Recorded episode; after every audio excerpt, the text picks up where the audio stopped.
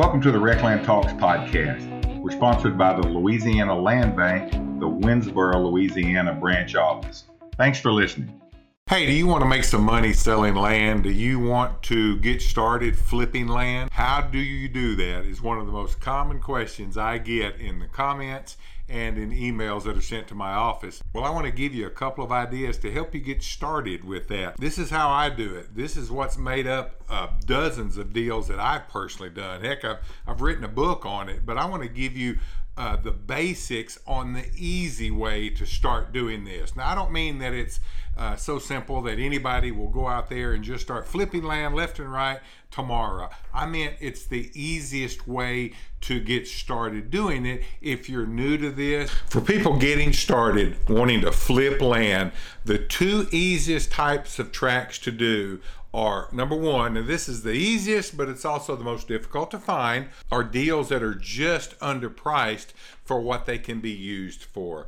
It's as simple as finding a property that has this value, but you know can be bought at this price. You simply buy it put it back out on the market for what you know it ought to sell for. Now, those deals are out there. We find them from time to time, but they're just not common that you're going to find one every day. But it's the kind of deal that you can be looking for while you're looking for the second kind of deal. The type of track that I encourage you to spend your time looking for, finding property suited for residential use that you can buy larger acreages and divide it up that is the meat and potatoes way that I do most of my private land deals. But the kind of deals that I look for when I'm looking for stuff personally are tracks that I can buy a larger block of acres and chop it up into smaller, either home site tracks or either smaller recreational tracks. Now, just because it's that simple in concept doesn't make the work simple. You've got to find the right property. The way you go about doing that is understanding what small rural home sites are selling for in your part of the world. Have the end in mind before you begin. Begin with the end in mind. Know what you can sell a six, eight, ten acre tract for. And once you have that in mind, your goal then is to find a larger tract that you can split up for a low enough price that you can sell it for that retail number.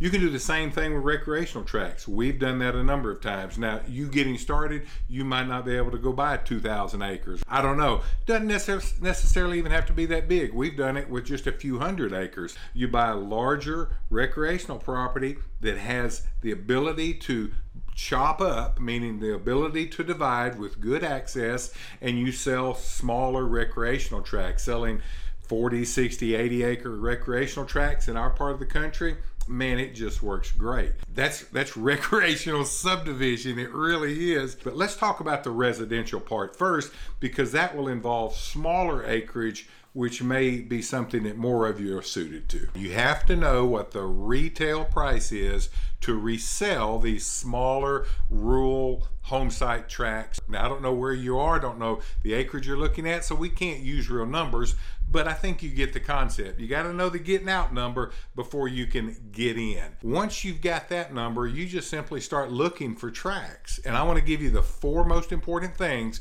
real quickly that you've got to make sure that track delivers before you jump into it. Number one, it's got to have good access. Now, keep in mind, if you're going to buy something to chop it up for rural home sites, people are going to be coming and going.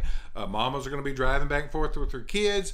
Daddy's going to be coming back and forth home from work. It's got to have good access. Now, there are people that live off the grid and like things rough and tough, but we're not talking about those people. We're talking about your average, typical rural home site tract that somebody can build on, uh, put a mobile or a modular home on. Number two, it's got to have availability of utilities, at least at a minimum, electricity. There are a lot of places that might not have municipal water service that most people have a well. That'll work too, but at a bare minimum, you've got to have electricity. Some parts of the country, you've got to make sure that the ground perks for septic use. Different parts here of the South, we don't have to worry about that. We use mechanical septic systems. These are rural tracts that aren't going to have municipal sewer service, so a mechanical septic system is what people will use in these rural areas where I'm familiar with. But if you're in a part of the country, North Carolina comes to mind, that the ground has to perk, you're going to need to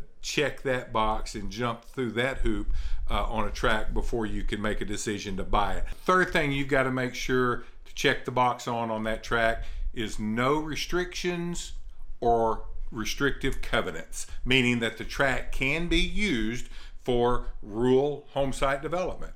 That there's no covenants on the deed that you're buying that restrict any kind of um, residential use and that there's no zoning that's prohibiting that. Hey, the fourth thing that you need to make sure that track will give you is buildable terrain. Now that sounds like a complicated thing, but basically it just means is the ground suitable to build a home on? And you've got the terrain that's rocky and straight up, straight down, that's not so good. Or if it's low and flat, that's not so good. High rolling ground that is suitable for a home site. Now, not every inch of the ground has to be perfect high rolling ground. It's just got to be enough of the acreage that a person can easily develop a home site spot for good high rolling ground that is accessible to the road, close to the utilities, and will properly drain. Hey, I know I just hit the real high level stuff in this short video, but I promise you folks, this is the getting in place if you want to start flipping rural land finding these tracks that you can buy 10, 12, 15 acres divided up into two, three, four, five acre parcels with access, utilities, good ground, and no zoning or restrictive covenants. I've always said everybody's got to live somewhere. And if you can provide these places to people at a reasonable price, meaning just what is the going market value is in your area for those types of acreages, you're going to be able to make money. You can find these larger tracts that you can chop up into residential, rural home sites, or small recreational tracts.